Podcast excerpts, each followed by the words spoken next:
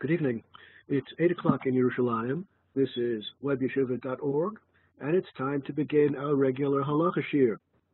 We're talking about kisui rosh, covering the head, or kisui se'ar, covering the hair, and we're going to see that those two things are not exactly the same, but we'll, we'll, we'll come to the difference between covering hair and uh, covering the head in the moment.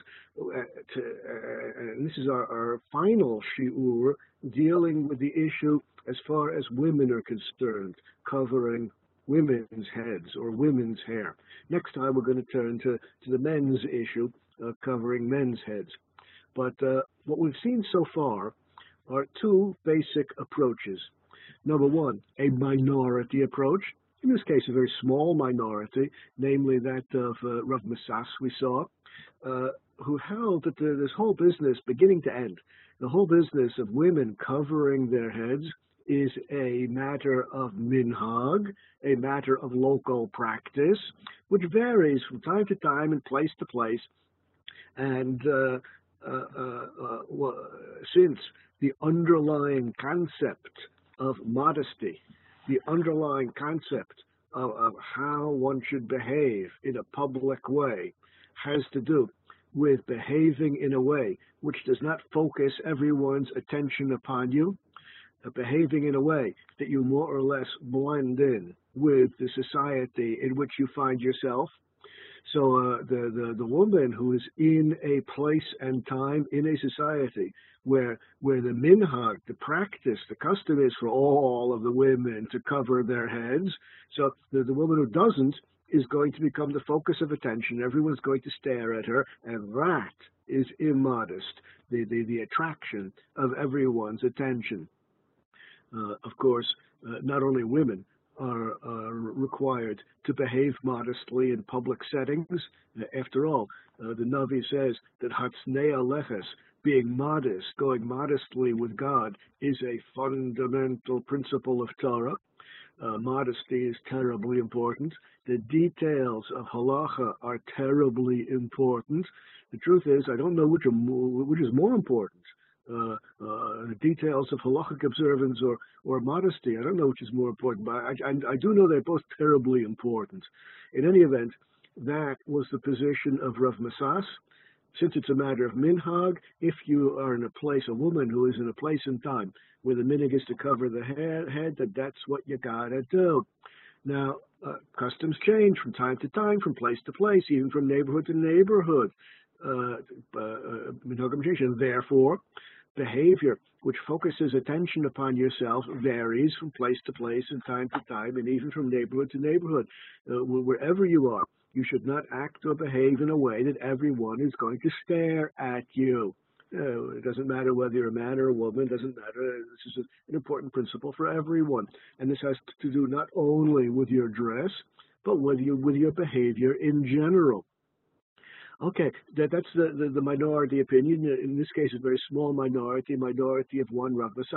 Then we saw uh, the Aruch HaShulchan, uh, representing, it's, I only quoted one rabbi, the list could go on and on and on and on, the, the vast majority of rabbis who, who hold that there's an absolute Torah obligation for married women to have some head covering, even just a, a, little bit, and a rabbinic obligation for married women to cover all of their heads, all of their hair.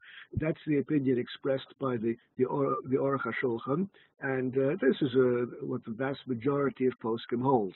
He also taught us that be'avonotenu harabim, amongst our many sins. He wrote this back in the in the in the in the very beginning, the, the turn of the 20th century, in Lithuania.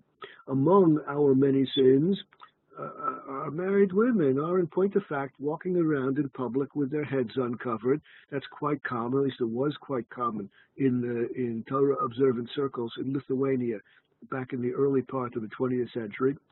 And since everyone is so accustomed to it, and since everyone is so used to seeing married women with their heads uncovered, since everyone is accustomed to it, so that the, the prohibition in the Gemara of reading Shema Yisrael, the prohibition in the Shulchan Aruch of engaging in inyane kedusha, in dealing with kedusha activities in the presence of a woman a married woman whose hair is exposed, that prohibition evaporates in those times and places where ba'avonotenu harabim, amongst our many sins, more or less all the women are walking around, all the married women are walking around in public with their heads uncovered.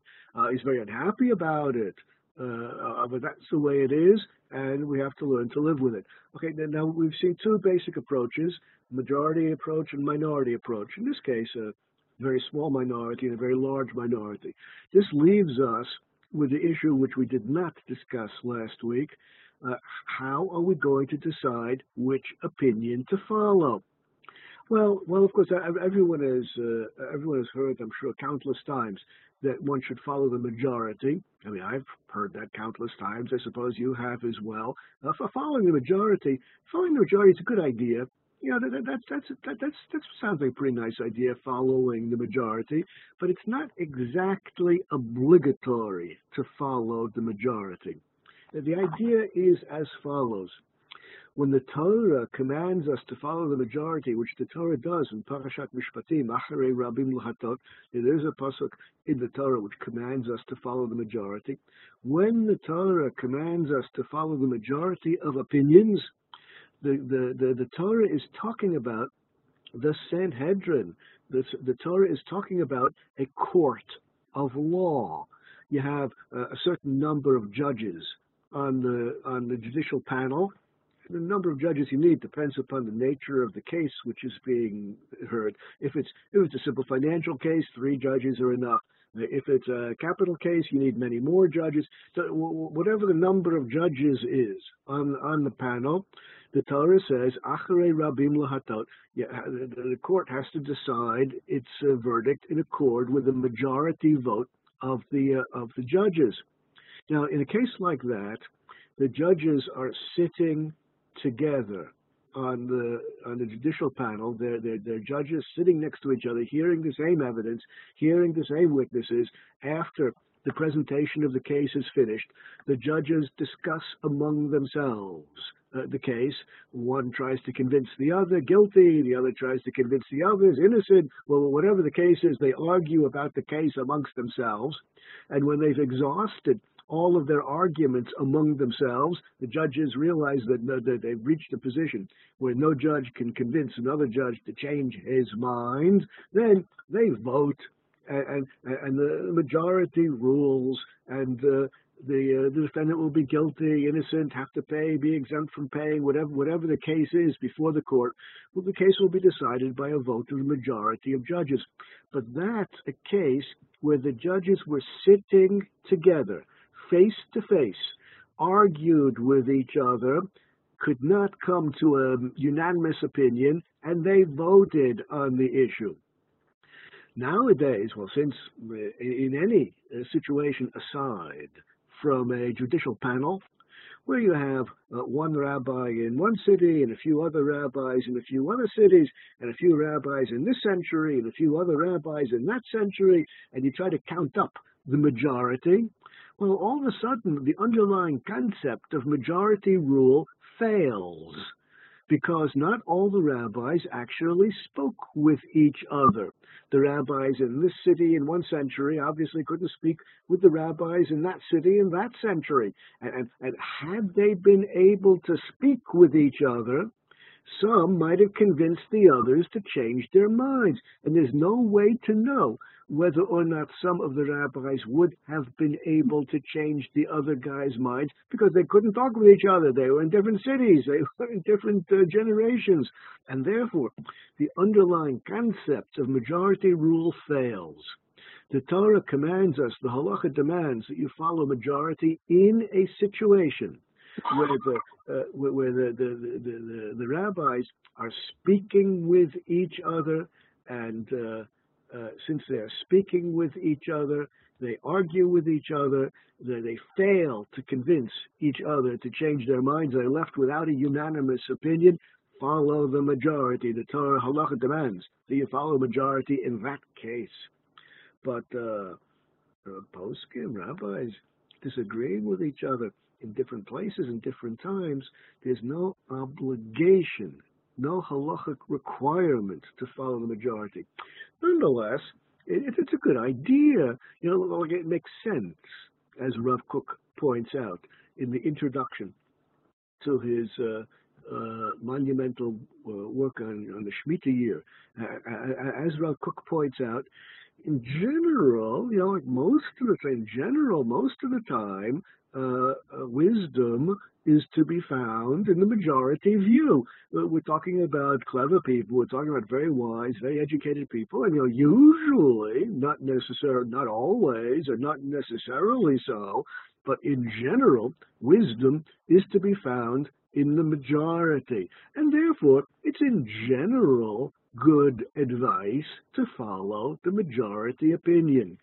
In the case before us, we have a clear majority and a very small minority, so of course it's good advice in general to follow the majority. But that's not exactly the same as saying that halacha must be in accord with the majority and the minority must be thrown out and must be rejected not quite the same.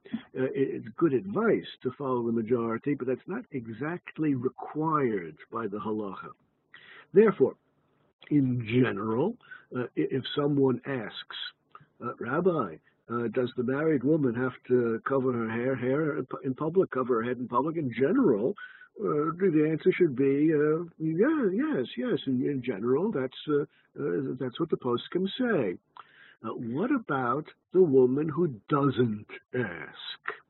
What about the woman, who, a married woman, who goes in public with head uncovered and uh, didn't ask the rabbi? Had she asked the rabbi, the rabbi would have probably uh, given her the most common advice follow the majority and cover your head. But she didn't ask. She just appears in public with head uncovered. What about her? Is that a case where where if if if we are able, if we're capable of being moha, if we're capable of objecting, rebuking her, and if we know that she will change her ways, if we rebuke her, we know that she will obey us. We know that she will accept our opinion if we tell her to change. Do we have to interfere? Do we have to tell her to change?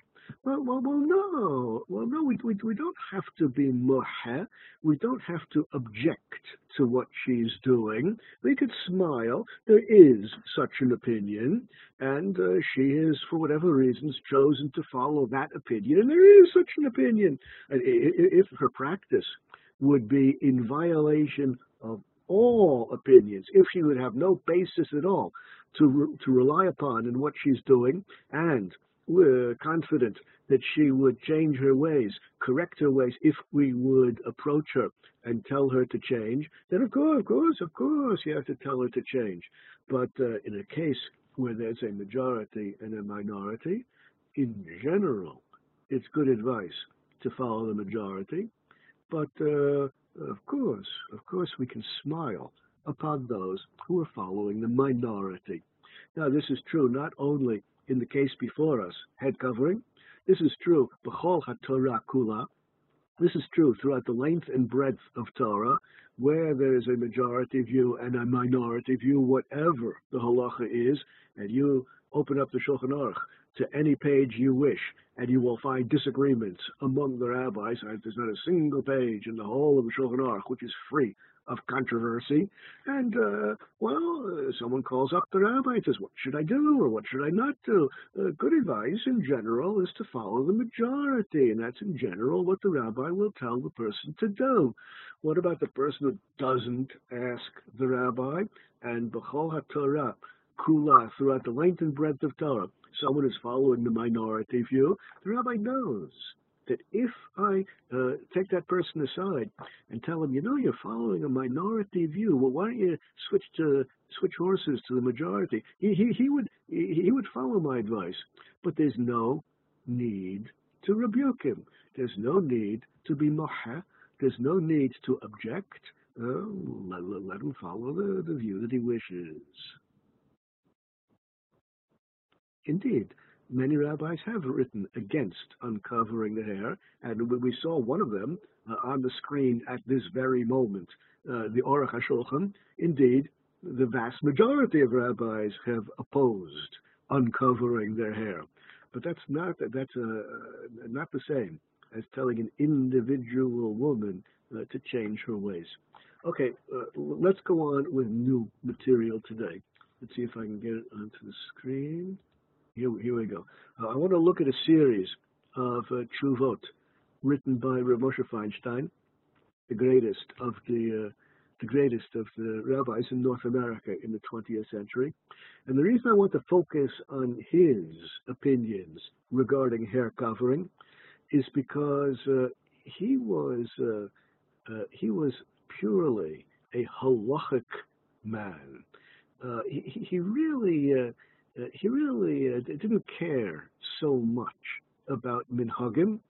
of course, he thought that people should conform to local minhagim, but in his chuvas, in his published writings, he always emphasized focusing entirely upon uh, upon pure halacha. Well, let's see what he has to say about these issues. Here, uh, this is the first of a series of chuvas we're going to look at this evening. Uh, the, the tshuva deals with gilui miktzat se'arot uvaveta. The, the, the, the, the tshuva deals with two issues.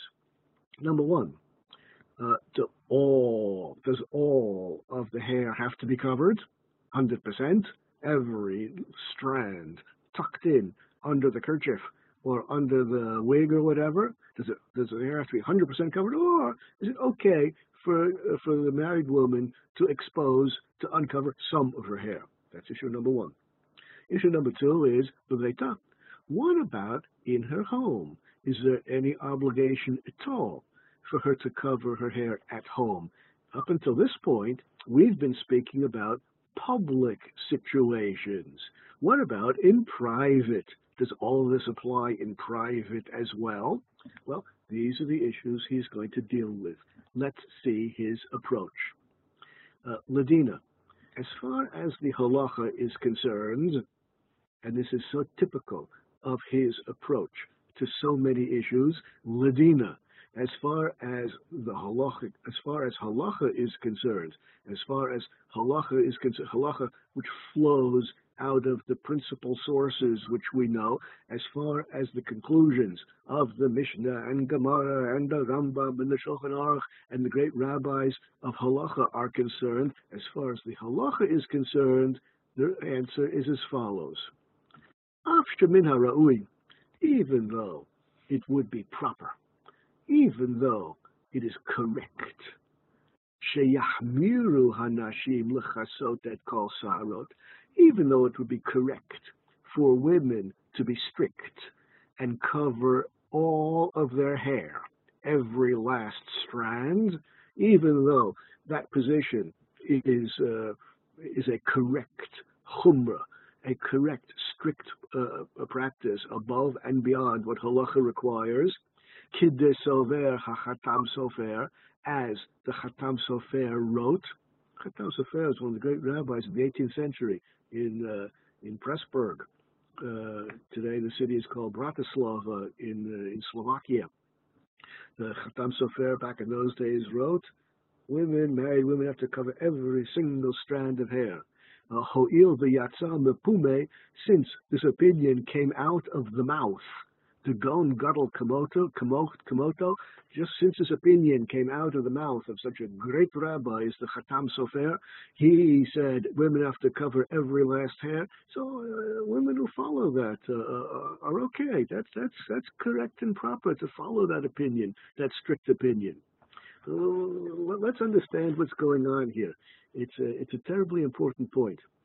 Uh, be, be, before I explain the Igros Moshe, let me tell you the history of what's going on here. The Chatam Sofer, his name was uh, Rav Moshe Sofer, was his name. You know, in the yeshiva world, you tell people about the opinion of Rav Moshe Sofer. They don't know who you're talking about exactly. Uh, everyone calls him the Chatam Sofer, the name of his book. That's a, that's a, under that name, he's quite famous. But when he became the Rav of Pressburg, uh, the Rav of Bratislava, back in, in those days, uh, he had previously been the Rav of small villages. And then he got the job of being the Rav of the big city in Pressburg. And when he arrived in town to take over the position of chief rabbi of the town, there was a mishlachat, a delegation of local uh, uh, Jews, members of the community. A delegation met with him. The delegation met with him and uh, said to him, Rabbi, previously you were the rabbi of small villages. Now you are the rabbi of a big town. You have to know, Rabbi, the delegation of uh, community members said to him, you have to know that in, in our town, we are businessmen. We're not farmers like you, you dealt with in the villages where you were a rabbi before. We are businessmen. We're international businessmen. And don't get, don't get the idea into your head, Rabbi. Don't think that you are going to prohibit our wives from wearing wigs.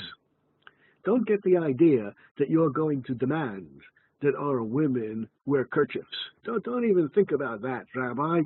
That was the first ultimatum he received upon arriving in the, in the, in the town. Well, the next morning, after Shacharit, after the prayers, uh, the first thing he did was to proclaim a prohibition in his town that women, married women, should not wear wigs, only kerchiefs, and cover every last hair. Now, this position of his uh, became a, uh, a battle cry among many rabbis, and many rabbis followed him in this opinion. That's what he said every last strand of hair has to be covered, and then, heaven forbid, not with a wig, only with a kerchief.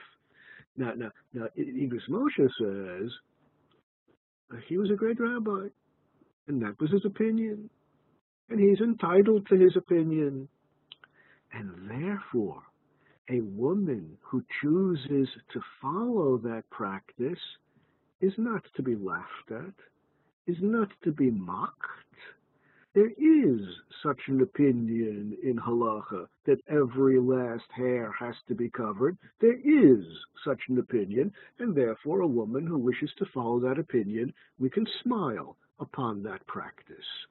Uh, of course, uh, this is not strictly in accord with halacha, and therefore a woman who asks, Rabbi, does every last hair have to be covered? Well, well the answer is no the vast majority of poskim are lenient on this issue. And therefore, good advice is to follow the majority view. Uh, earlier today, the majority view was on the strict side. Now, the majority view is all of a sudden, uh, this issue, the majority view is on the lenient side. And therefore, a woman who asks, of course, should be advised to follow the majority view, uh, which is lenient. You don't have to cover every hair. On the other hand, a woman who wishes to follow the minority view, the opinion of, of the Chatam Sofer, is entitled to do so, and we will smile upon that practice, and uh, there's no reason to object. Yeah, we spoke about braids last week a little bit. Okay, now, now, uh, what do we understand so far? There is an opinion that every last hair has to be covered, and uh, that's okay. We can smile on that practice, but it's not really required as far as halacha is concerned. Well, pasha, it's perfectly clear. Uh, she'elu harotzot lahakel, those women who wish to be lenient, legalot, and uncover, ad tefach, up to a tefach. Women who wish, wish to be lenient and uncover up to a tefach of their hair, that's okay. That's okay. Up to a tefach can be uncovered. Whoa, what's a tefach? Tefach is the old word for fist. Uh, from here to here is a tefach. That's one tefach, from here to here. Now, of course, uh, just like in English, when we uh, give distances as being a certain number of feet from here to there. We're not talking about your foot. We're not talking about my foot. We're talking about a standard measure of what a foot is in English. Similarly, in rabbinic in rabbinic Hebrew, uh, uh, uh, it's not my fist, it's not your fist, it's a standard measurement um, uh, on uh, on chat. It's suggested that 10 centimeters. There are rabbis who hold that 10 centimeters is the correct measurement of uh, of, of a tefach, but the majority view is eight eight centimeters. Other opinions exist as well. what he's talking about is a square tefach. There's one tefach by one tefach. Uh, uh, eight centimeters is a shade over three inches. So we're talking about 64 square centimeters, or if you're using inches, it comes out to around nine and a half square inches of exposed hair is okay according to what he has just taught us. Where did he get this measurement from? Well, it says in the Gemara in a number of places that uh, uh, a woman who is megale tefach, a woman who exposes up to a tefach, uh, uh, this amount of, of flesh is not considered to be immodest. You know, back in those days, they wear, used to wear uh, gowns and robes at different places, different times. Uh, people would dress differently, and, and, and exposing some of the arms, some of the legs, exposing certain parts of the body up to a tefach, the Gemara says is okay. Uh, and he applies that in this situation as well. Therefore, women who are covering every every bit of hair, that's fine. No need to object. We can smile on that practice. A woman who asks what is required, uh, you, you, can expose up to a square tefach. And a woman who does that is surely not to be considered uh, ovrot al dat Yehudit chas v'shol. Heaven forbid, a woman who, who follows the halacha and exposes, uncovers up to a tefach of her hair. Uh, heaven forbid that such, such a woman should be considered in violation of anything in the Gemara, and uh, uh, that, woman is entirely kosher. That woman is entirely beseder. Ein afilu. Even a great rabbinic scholar, even someone who is very fearing of heaven, even someone who is very frum, should not refrain from marrying a woman who wants to uncover up to a tefach of her hair. Uncovering up to a tefach of the hair is perfectly acceptable. We can smile upon that, and, and if that's uh, what the uh, what the young woman says to the young man before they get married, you know, she says to him, "When we get married, I'm going to expose, uncover part of my hair up to a tefach." Even if he's a great rabbinic scholar, even if he's very frum, that's not a reason to refrain from marrying her. That's entirely kosher. Uh, they should get married.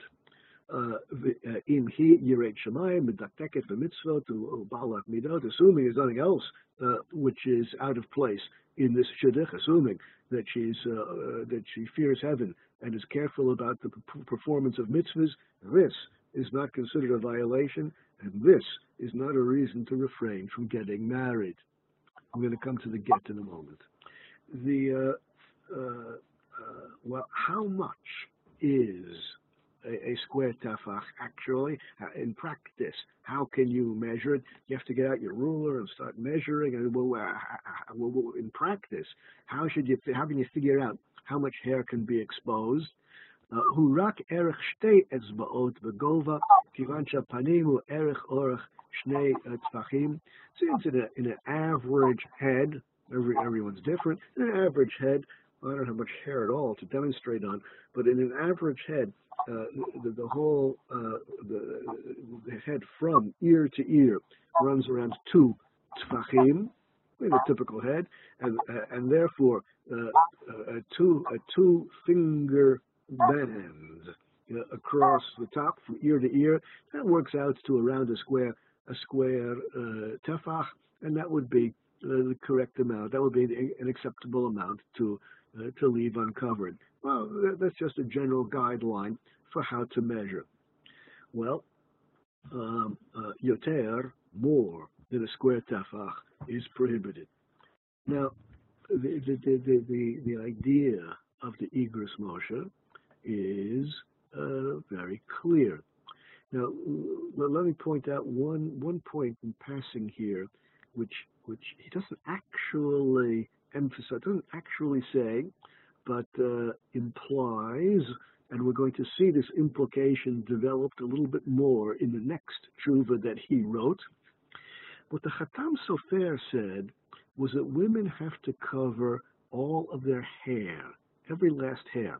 And that's okay. That's an opinion which we can smile upon. It's not our opinion, it's not the majority opinion, but there is an opinion that the hair has to be covered. It's not exactly the same as saying that the head has to be covered. He's, he said we can smile on the opinion that requires covering hair. We don't have to object to that opinion. We don't have to re reject it. Uh, it's, it's okay the, the great rabbi, the Chatam Sofer, said that, and we can uh, we can follow women who wish to follow him are, are, are kosher, are beseder, just like he uh, said uh, no wigs, only kerchiefs, and uh, well, well, uh, women who wish to do that are okay. We, we no reason to mock them. There's no reason to object uh, to women who wish to use kerchiefs and and refrain and refrain from wigs, but a woman who asks, of course, the majority view, the vast majority view, is to approve of uh, of wigs, uh, to permit wigs, and therefore a woman who asks, Rabbi, is it okay to cover my head with a wig? Of course, of course, of course, it's okay. And a woman who doesn't ask and chooses to follow the the, the, the strict opinion here, well, there's no reason to get upset. There's no reason to object. Uh, it's also an acceptable, also an acceptable opinion. Okay, let's go on to these next next tshuva because these ideas are going to going to be developed a little bit more here. Uh, in the next tshuva, um, he, he's talking about woman, married woman who uncovers her hair, and uh, as you uh, you you raised the issue uh, just a moment ago on chat, and I promise we're going to get to it here on this screen. Here goes. Back in the beginning of this series, when we were learning the passages in the Gemara having to do with women covering their hair, back then we learned that a woman who is guilty of severe violation of public norms of, of modesty can be divorced against her will. husband can dump her against her will and doesn't even have to pay alimony. We, we, we learned those sources back in the uh, when we when we were looking at the Gemara in the beginning of this series. Now the question arises: since the Gemara, the Mishnah, and of course the Gemara explicitly mention uncovering the hair as behavior which is so bad such bad public behavior in a married woman that that justifies uh, uh, a divorce, uh, allows him uh, to divorce her against her will and without even paying alimony, since the Gemara explicitly mentions uncovering the hair as being such a severe violation of public decency, what about nowadays? What about nowadays? Uh, uh, every Torah observant man whose wife goes around with head uncovered. He has to divorce her. I mean, how is this supposed to play out in modern times when when when uncovered hair in married women is so common nowadays? How how how is this supposed to work in modern contemporary Torah observant society? Let's see how he approaches the issue. Now, there, there's a uh, one of my favorite tshuvot of Rav Ovadia Yosef he wrote this before he became the chief rabbi of Israel, uh, but uh, uh, uh when, when he was still a, a dayan, a, uh, a judge in a rabbinic court, he uh, had a case before him in which a man wanted to divorce his wife, and she didn't want the divorce, contested divorce. And normally, in a contested divorce, if he can prove that he has valid grounds for divorce, then then he can divorce her against her will. Similarly, the other way around. If she wants the divorce and he doesn't, well, if she can convince the court that she has valid grounds for for uh, for a divorce, then the court will force him to, in, into the divorce. And then we discussed uh, uh, two two weeks ago what constitutes valid grounds. That's a discussion which by itself deserves a whole series of shiurim. In any event, this is an example in the Gemara of valid grounds for divorce. Uh, the case came before Rav Ovadia Yosef. He said, my wife doesn't cover her hair in public. I wish to divorce her and not pay alimony. That's exactly what the Gemara says is correct. That's exactly what the Rambam says is correct. That's exactly what the Shulchan Aruch says is correct. And I wish to, I, wish the, the, the court to please follow the halacha. Uh, uh, she said, it's true that I do not cover my head in public, but that's because we are not Torah observant. And she showed the, the, the court photographs of them at the beach to demonstrate that they are in general not Torah observant at all. See, he wanted to use the halacha, which he himself uh, does not follow.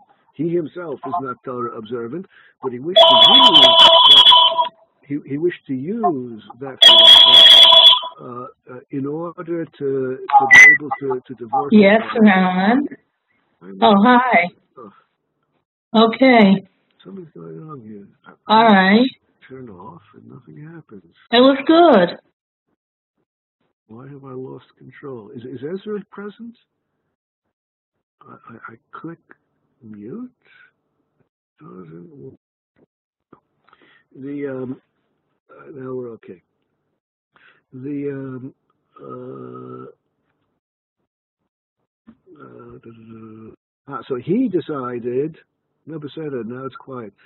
So he decided, Rav decided, uh, wrote a in which he said, well, well, uh, since they were not Torah observant at the time they got married, he accepted by by marrying her, he accepted the fact that she is not Torah observant. He accepted the fact that she does not cover her head. Therefore, since he accepted that at the time they got married, he cannot subsequently use that as an excuse to divorce her. That's a tshuva of Rav Ovadia Yosef, who later became the chief Sephardi rabbi of Israel. Let's see how Rav Moshe Feinstein approaches the issue. Bidvar Isha, regarding a woman, she does not wish to cover her married woman, does not want to cover her hair. That's the fact in this case. Bisman harabim, nashim. Among our many sins, nowadays, the majority of married women are not covering their head. Af Torah. Even among those who are Torah observant, the majority are, are, are walking around with married women are walking around with hair exposed. Mizalzalim bazeh. They are disregarding the halacha. The majority are, are disregarding the halacha. Is he obligated to divorce her? Which, according to the sources we saw two weeks ago, he is obligated to divorce her since her behavior in public is so reprehensible. Answer.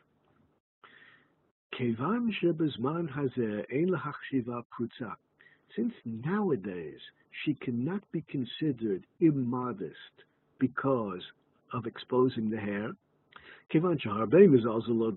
because many women disregard the halacha, since it's a commonplace that this particular halacha is ignored in public, then there's nothing particularly nothing especially unusual about this woman. And therefore, she, can, she cannot be deprived of her alimony. If he wishes to divorce her, he's going to have to pay alimony for that. The Imyadah Bal Methila, Kishid Nassa, and if the man knew when they got married, oh, if he knew when they got married that uh, she did not want to cover her hair, if she knew that, if he already knew that, then Mikol Makom Nisa'ah, he married her anyway, even though he knew that she wasn't going to cover her hair. Katav and he wrote a uh, divorce. Uh, he wrote a marriage document, the ketubah, in the marriage document. He already agreed to pay alimony in the event of a divorce. Uh,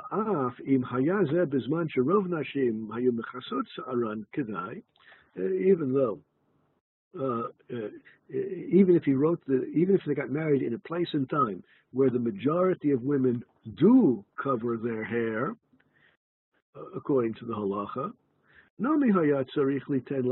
he would still have to pay alimony because he knew and accepted the fact that she was not following the halacha in this particular point. Since he knew and accepted that fact by marrying her, he cannot subsequently use that as an excuse to be exempted from paying alimony. Uh, he goes on and says, Din hu rak Yisrael. All of the cases in the Gemara which entitle him to dump her or her to force him uh, into a divorce without without uh, mutual agreement. All those cases are talking about cases that when they got married, they didn't know about the bad behavior on the other side. When she married him, she didn't know that he was a pimp. When she married him, she didn't know that he was a gangster. Uh, discovering that fact, she wants nothing to do with him anymore, so she can force a divorce upon him. Had she known at the time of the marriage that he was a pimp, a drug dealer, or whatever, she cannot subsequently use that fact as an excuse to divorce him. Uh, it doesn't matter which direction uh, we're talking about. Uh, well, Vasof, uh, Lo Ratzta, she didn't want to uh, follow the halacha in a case where they where she was conforming to the halacha at the time of the marriage, then she loses her rights, or he would lose his rights. Sha'ach kilkala ma'aseya, uh.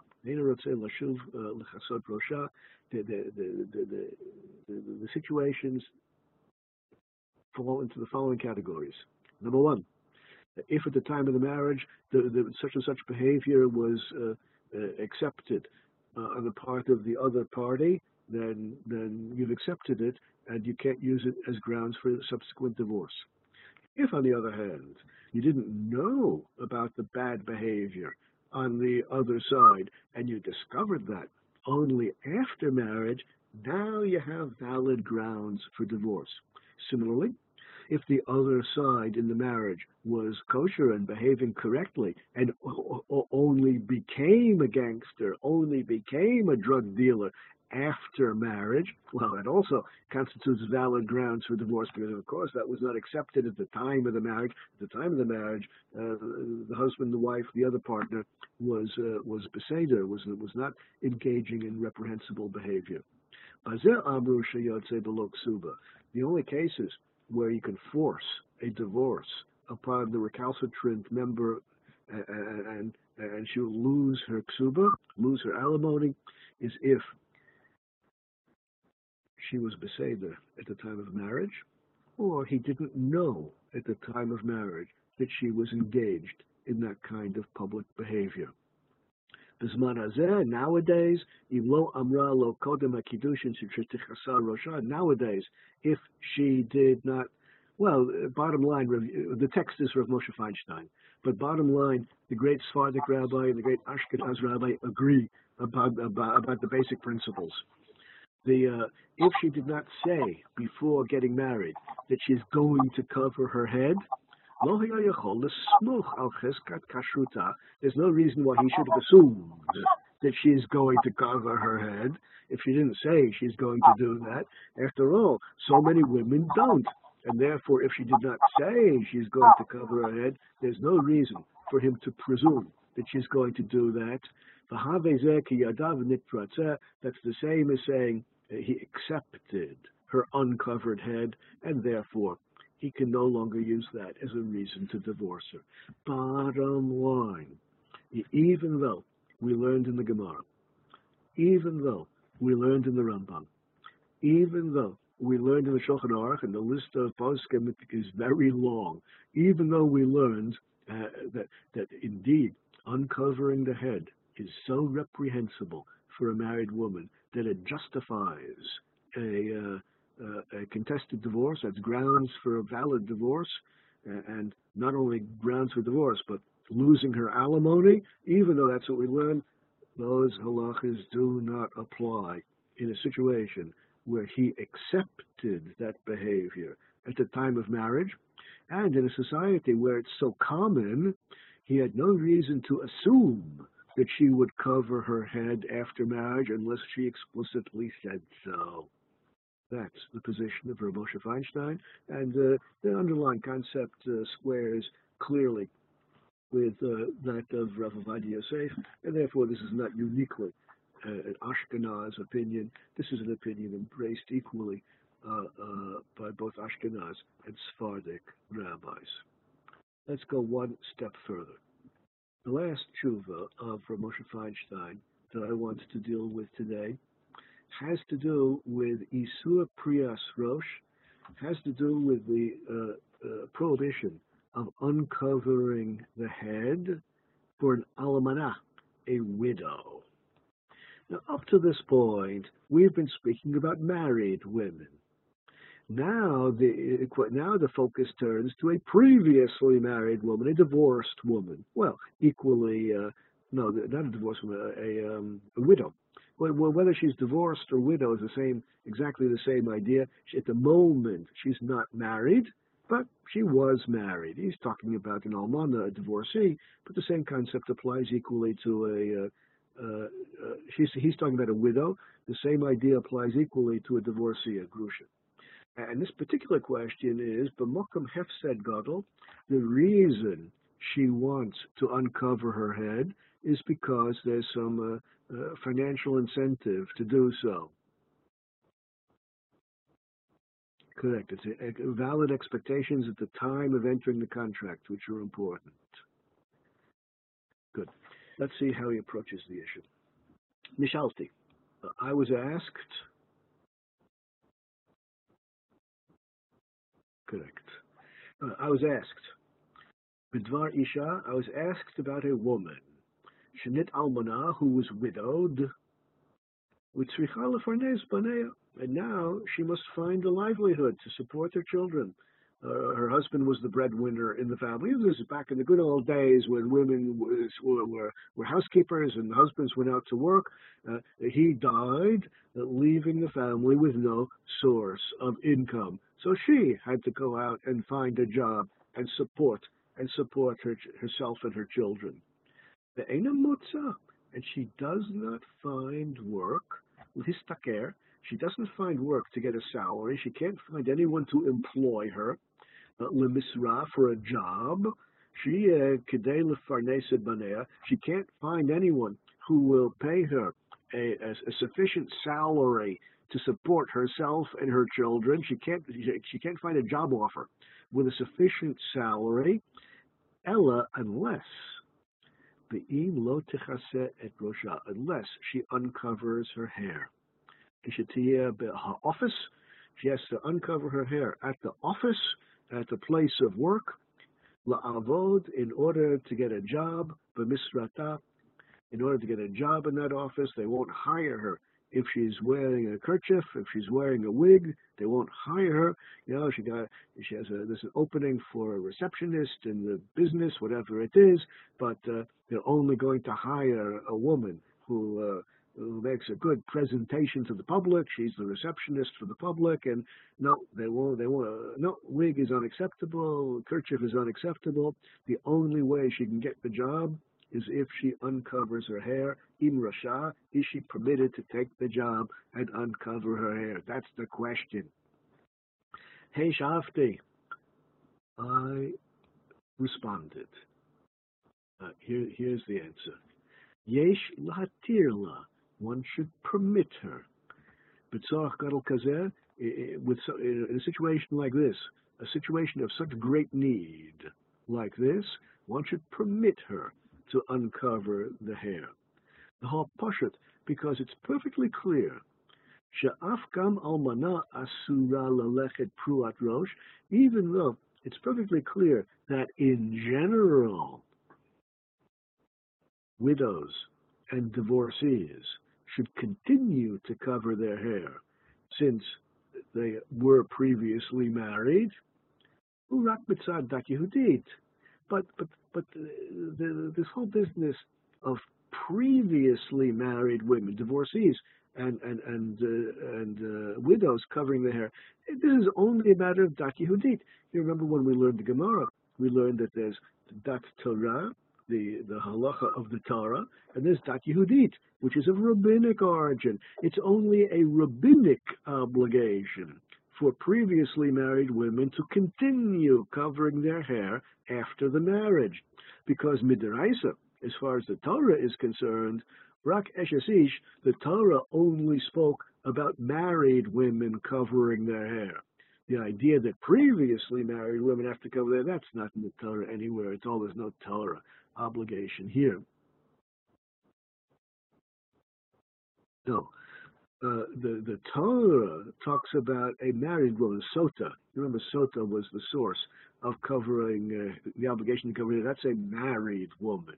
The Torah never spoke about unmarried women covering their hair, and a divorcee or a widow is an unmarried woman. And therefore, the only obligation for a, a divorcee or a uh, or a widow is of rabbinic origin and not of Torah origin. Lachain, therefore, כיוון שיש לפרש דמאחר שלא נאמר בתורה בלושן איסור, הוא רק חיוב עשה שתלך בכיסוי ראש if you, if you think carefully about it, he points out, the, the, the, there is no actual obligation to cover the hair. There is no obligation to cover the hair. All the sources really talk about is an obligation to cover the head. And that's not exactly the same thing. Uh, what's the difference? on the one hand, there's a prohibition of exposing the hair. Torah never spoke about a prohibition of exposing the hair. On the other hand, there's an obligation to cover the head. We've got plenty of sources for that. Covering the head is a is an obligation which has clear sources. Uncovering the hair, on the other hand, a, a prohibition to, to, to display the hair, we never actually saw. You might think these two things are back exactly the same. You might think, what difference does it make whether we talk about a prohibition to to to display the hair or an obligation to cover the head? What you might you might what, difference does it make? You might wonder. But it turns out there's a big difference between them, and here comes the big difference. The hachiluk, the big difference between the correct understanding based on the sources that we have here an obligation to cover the head, as opposed to the incorrect opinion, the incorrect position, that there's a prohibition to uh, display the hair. The big difference between them, Ladina, as far as halacha is concerned, hu de'im hu isur. If there would be a prohibition here, which there isn't, there simply isn't a prohibition, but if there would be a prohibition to display the hair, Yesh le'asor af said Gadol, that then a prohibition applies even if you're going to end up losing a lot of money. If you're if you're a, a shochet, a ritual slaughterer, and you make a mistake in slaughtering the animal, you didn't do it correctly, and the animal's strafe, even though you're going to lose a lot of money, you, you, it's prohibited to eat that meat. Uh, and, and, the fact that a lot of money is involved doesn't doesn't help resolve the situation. What's prohibited is prohibited even if it's going to end up losing a lot of money. Tafsid uh, Even if you end up losing all of your money, you still cannot violate a prohibition. If the Torah prohibits doing something, like eating tray food or whatever it is, violating Shabbos, so you're not allowed to do it, even if it's going to end up being very expensive for you, even if it's going to ruin your finances entirely. Well, on the other hand, if we're not talking about something which is prohibited, if instead we're talking about something which is obligatory, you have to cover your hair, an obligation, as opposed to a prohibition, since this is an obligation to cover and not a prohibition, the have onus Now, financial loss plays an important role. The yoter mechomish ones to asay chayev rakat chomish, because the poskim are all agreed that one need not spend more than 20% chomish. Chomish is one fifth, 20%. What all the poskim agree, there is no obligation to spend more than 20% of your wealth in order to fulfill an obligation of the Torah. If you cannot afford to fulfill an obligation of the Torah, uh, eating matzah is too expensive and you can't afford to buy it. It doesn't matter what the obligation is. If, if, if, if the obligation is so expensive that it will cost you more than 20% of your assets, now, for poor people, that might be a small amount. For rich people, that might be a big amount.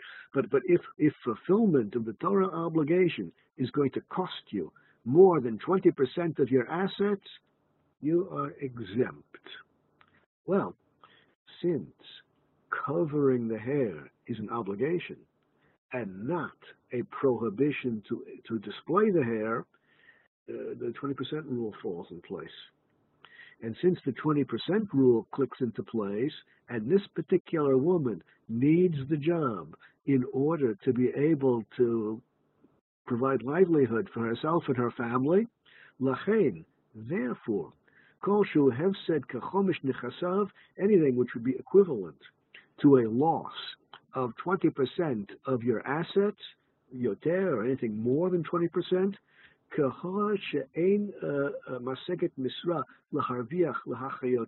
like in the case before us, where she can't find a job to sustain herself and her family. She cannot provide livelihood for her children. Who on us There's no obligation uh, to fulfill uh, uh, an obli- There's no obligation to fulfill a mitzvah of the Torah if it's going to cost you more than 20% of your assets. And that applies in this case as well. If we were talking, if we were talking about a prohibition, but we're not, then you would uh, be prohibited from violating the prohibition no matter how much it costs. Uh, but since we're not talking about a prohibition of exposing the hair, displaying the hair, since we're talking about an obligation to cover the head, the 20% rule clicks into place. Now, this 20% rule has fairly broad application. I'll give you one more example of how Rav Moshe Feinstein applies it, and you'll understand how broad the application is. In a different context, he was once asked about a man who was uh, mentally unbalanced and hospitalized in a psychiatric hospital and cured. He was schizophrenic, and Baruch Hashem, his condition was resolved, and now he is uh, stable. But the, the doctors in the hospital said, we want this patient, he's, the patient is stable, needs no more treatment, but we want the patient to remain in the hospital under observation for two more weeks in order to make sure there's not a relapse. During those two weeks is Rosh Hashanah, and there was no shofar available in the hospital. Uh, the question was, should we take the patient out of the hospital for Rosh Hashanah against medical advice, let him hear the shofar in the synagogue, and return him to the uh, to the hospital after Rosh Hashanah to complete the two weeks of observation. He's not sick. They're not doing anything in the hospital. They're just observing him. Answer: Since the risk of losing one's health, mental health or physical health doesn't matter, since the risk of losing one's health is worth more than 20% of anyone's uh, net assets, anyone would be happy to pay as much as is necessary in order to be healthy, whether it's mentally or, or emotionally or physically, since that's worth so much that anyone would be worth, anyone would be happy to pay more. Any normal, any rational person would be happy to pay more than 20% of, of his, his or her assets in order not to be schizophrenic. Schizophrenia is a terribly unpleasant condition, very unpleasant. Uh, uh, this disease is uh, worth more than uh, than 20% of his assets, and therefore he is exempt from the mitzvah of shofar, and therefore there is no reason to take him out of the hospital, bring him to a synagogue uh, in order to hear the shofar for Rosh Hashanah. He's simply exempt because this is something which is worth more than 20% of his net assets. Okay, well, we've seen the approach of the great poskim regarding the approaches of the great poskim regarding head covering for women. We're going to pause at this time, and next week we're going to begin to see what the poskim have to say about men covering their hair. And well, you will notice right away next week that there's a different melody uh, when speak when the rabbis are speaking about men as compared with women. But we'll get to that next week when we speak about men covering their heads. Until then, I wish you a good week and eventually a Shabbat Shalom, and look forward to seeing you all again a week from tonight. Until then, Shalom, Shalom.